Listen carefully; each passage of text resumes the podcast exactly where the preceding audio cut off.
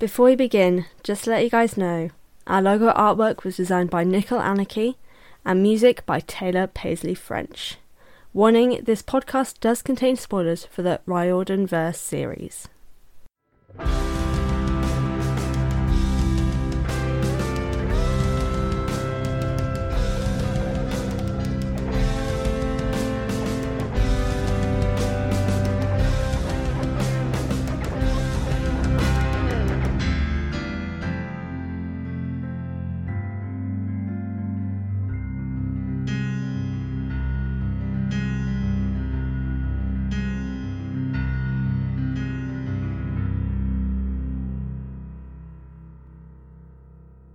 Hello, everyone, and welcome back to the Best Damn Camp, a Riordanverse read along and analysis podcast that sets out to read all the books by Rick Riordan in timeline order. I'm your friendly neighborhood lesbian author and host, Fran. Welcome back to the show. It has been some time, hasn't it? And I am really sorry about that. It. Well, the hiatus ended up taking a little bit longer than I thought. Mental health, book release, basically, so much stuff has been going on in my life right well, these last couple of months, and I just needed some time. I hope you all are able to understand and are going to be welcoming the Best Damn Camp back when, well, when this releases, and that you'll all be glad that I'm back. Some of you, I'm sure, will probably not be, but you know, I'm just working on dealing with that and being okay with that because I love Percy Jackson. I love what I do, and hopefully, people do enjoy it as well and will be happy that I'm back. So, uh, yeah, mini update. My new book is out, Way of the Wild. If you are interested, the links are in the episode show notes. I have a new podcast starting very soon called The Operatives, which is a spy media based podcast. So keep an eye out for that. And um, yeah, I'm doing better with my mental health now, which is great. And uh, hopefully, this time I will be able to, well, be better in terms of focusing on my mental health. Also, if you can't already tell by the better sounding quality, or better sounding quality, by the better quality sound, I have a new podcast setup with brand new mics, brand new equipment, so hopefully we're all going to enjoy the sound this time around.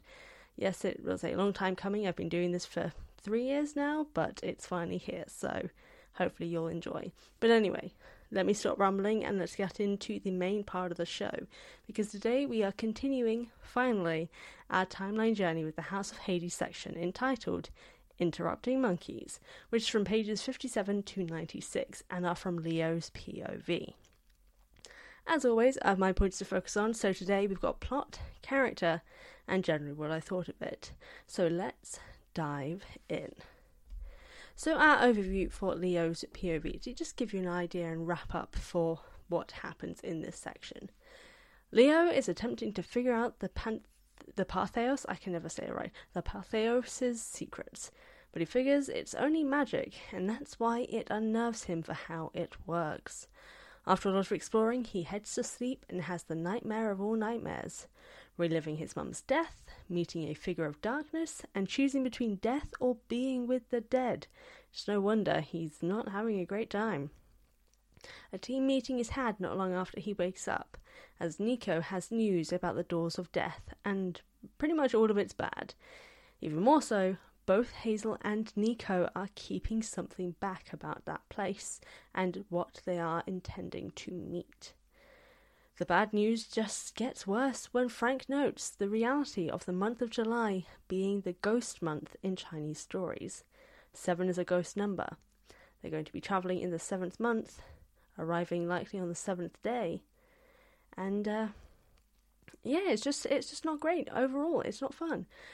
But we don't get a chance to deal with all of this news when the ship is under attack by a pair of stealing short monkeys. Jason and Leo make chase as their stuff is stolen by said monkeys, and they find themselves unable to find them, until the monkeys find them themselves. It seems they want to be followed, but then it never already ended up going in their favour, as Leo outsmarts them into being trapped. They considered sending them to Tartarus when Leo has a grand plan, as he asks them if they're happy to steal from some people in New York. And that's basically the overview. Not kind of too much happens in this section I will mention, which is probably why you may be surprised that I have a section entitled Plot.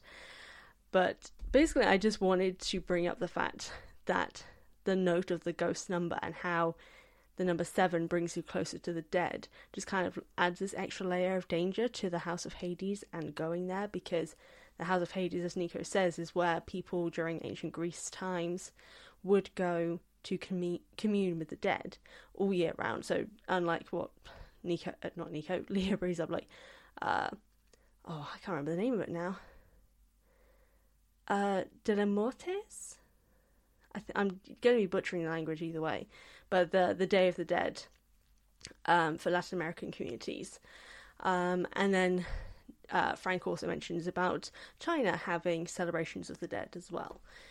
Uh, most a lot of communities do, which is really interesting. I do actually find that really interesting. We don't have that here in the UK, but that's because we don't have interesting practices other than Morris dancing which that should never have been a thing anyway. Anyway, uh, so I just thought that was just a really interesting thing to bring up because it adds this extra layer of danger of going to the House of Hades and to the doors of death because death is going to be closer when they reach it. And also the additional fact that it's just interesting information. Just I didn't know about seven being the ghost number did I check to see if it was true, considering that we know that Rick is not the best at researching these things?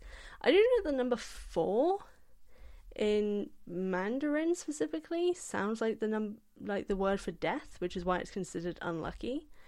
Um, I'm gonna look it up now. Is seven a ghost number in China? Um, the number qi in Mandarin sounds like even in Mandarin, so it is a good number of relationships. Also sounds like a rise. Seven can also be considered. Ah, there we go. Seven can also be considered an, an unlucky number since the seventh month, July, is a ghost month. Okay. So it is a thing. Okay, I'll give Riggs the credit.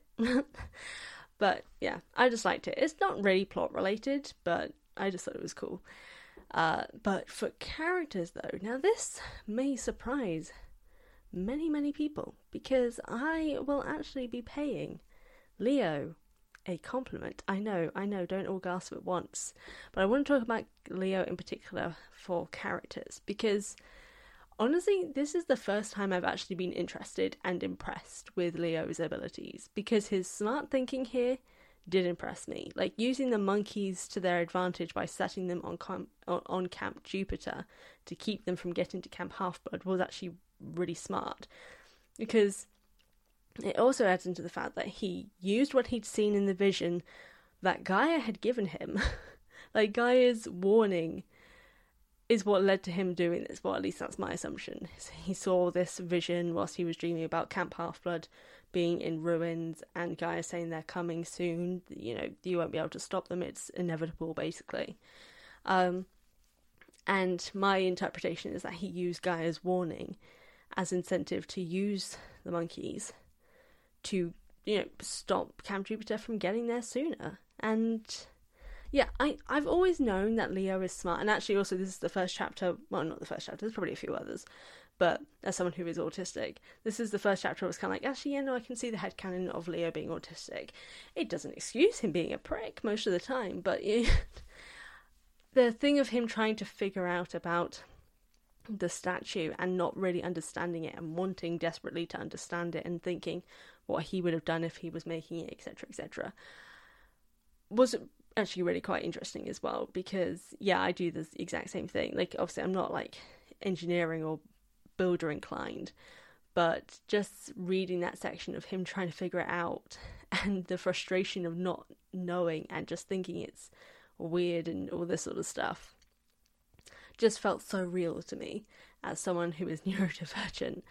Um, and yeah, I just really enjoyed that part. But specifically to do with the using the monkeys to their advantage, it was just such a quick thinking moment there.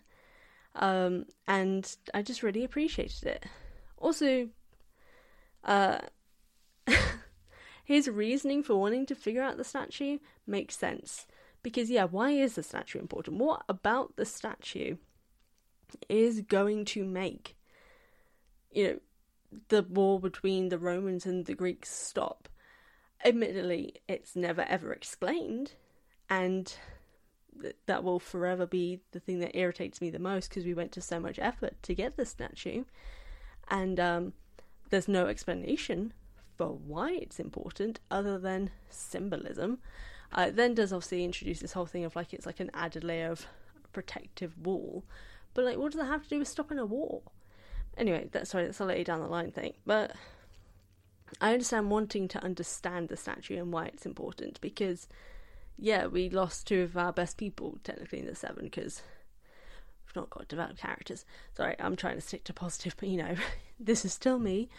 Uh, and yeah, it just Leo made a lot of sense in this section. He was still, well, he still basically lost my respect with his continuous insults in his in his internal narrative because he was just bad mouthing Nico and Frank the whole time they were having the meeting and even afterwards a little bit, but mostly during the meeting. And that loses a lot of respect points from me towards him because Leo, that's not necessary. It's, this is the whole thing I always say about Leo. Rick tr- wanted to make him a new Percy, a sassy character, but he just ended up making him a bully because he just he was just too mean. But to stick to the positive, I did enjoy the fact that he had quick thinking with the monkeys, the fact that he was trying to figure out the statue, which yeah, no one else was trying to figure out the statue. They just knew that it was something that would help stop the war, but why?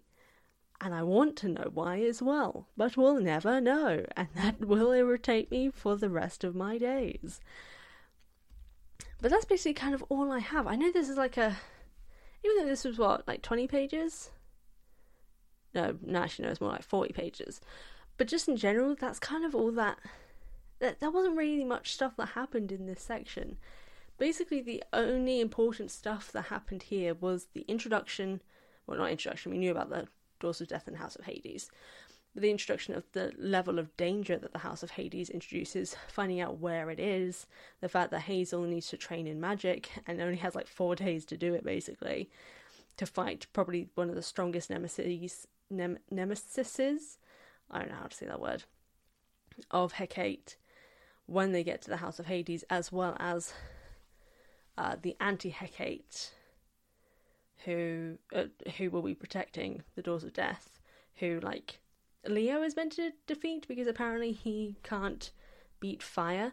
But we did see in leo's dream that he absorbed fire and gaia says that he can absorb fire so it leads to a lot of questions but yeah so that that part was important that part was interesting like i said like the seventh month ghost month all that sort of stuff all really interesting stuff. But that was the only interesting part, and that was like one chapter. Not even a full chapter, it was like half a chapter. And it. Okay, I'm going to go to the slightly negative bit again, sorry. It's the reoccurring theme for me of we get interesting information and then filled in around it is stuff that isn't necessary yeah, it's cool that we do have the monkeys. And like I said, that bit with Leo using his smart thinking aspect to figure out how to stop Camp Jupiter from getting there so soon, uh, getting to Camp Half Blood so soon, is great. But we didn't need 20 pages worth of finding the monkeys, capturing the monkeys, figuring out what the monkeys were doing, then sending them on their way. Like, it was a lot of meandering and it just didn't feel necessary. Just, yeah, so it. This is what I mean when I talk about the pacing issues with Heroes of Olympus because this is this is quite a long book, and this is just sort of an example of just adding word count. At least that's the vibes it gives to a degree. But it still was a good Leo character moment, so you know what? I'll let it go. Uh, and that's kind of all I have to say, really. I don't really have any other follow up thoughts. Um, I. I can. Okay. So I'm just kind of to end it, really. I know this is going to be a really short comeback episode, but like I said, there wasn't really that much to talk about in this section beyond giving a little bit of respect to Leo. Minuscule, but it's something for people who listen and may like Leo and don't like the fact that I don't like him. but that's all I've got to say. Uh, I don't think I will be doing questions of the episodes anymore, uh, just because no one kind of really answered anyway, which, you know, sucked, but it's fine. Uh, so I don't think I'll be doing them because no one was answering and I couldn't think of anyone for this episode anyway. So it works out all in the end. So to wrap up, again, if you want to buy my books and support me, consider doing so. Um, they will be linked in the episode show notes. If you want to get early access to all of these podcast episodes, including the upcoming spy one as well, and all the other stuff that I do, though entering Storybrooke is on hiatus to support the strike. That is also a thing I wanted to mention at the start but forgot. I will not be talking about the Percy Jackson live action show at all because I support the writers and the actors during the striking time because screw the studios for refusing to pay people a fair wage and agreeing to very, very incredibly reasonable demands. Um, I will be trying, I should be linking, hopefully there'll be links there if I'm able to find ones. I think I've still got some for donating and supporting the striking writers and actors. Uh, support them if they can, uh, if you can, sorry. And yeah, that's all I have time for. Thank you all for joining me for this week's section. Be sure to join me next Wednesday as I continue our Riordanverse journey. Bye. To plug where you can find our podcast, we're available on Spotify, Apple Podcast, Audio Boom, Stitcher, and basically wherever you listen to your podcasts. In the meantime, between episodes, you can find the Best Damn Camp on various social media at Best Damn Camp Pod on Instagram and Twitter. If you want to email me with your thoughts on the episode, you can email the Best Damn Camp at hotmail.com. Or if you want to support the podcast, you can head over to the Patreon page at patreon.com slash a healthy dose of fran which is linked in the episode show notes for things like early access to episodes and other exclusive perks. Want more Riordanverse content? Check me out on youtube at a healthy dose of fran. And if you want to support my writing career drop me a follow at a dose of fran on instagram twitter and tiktok. Again thank you all for tuning in. As always i've been fran your very own hunter and i'll see shall speak to you all next time? Bye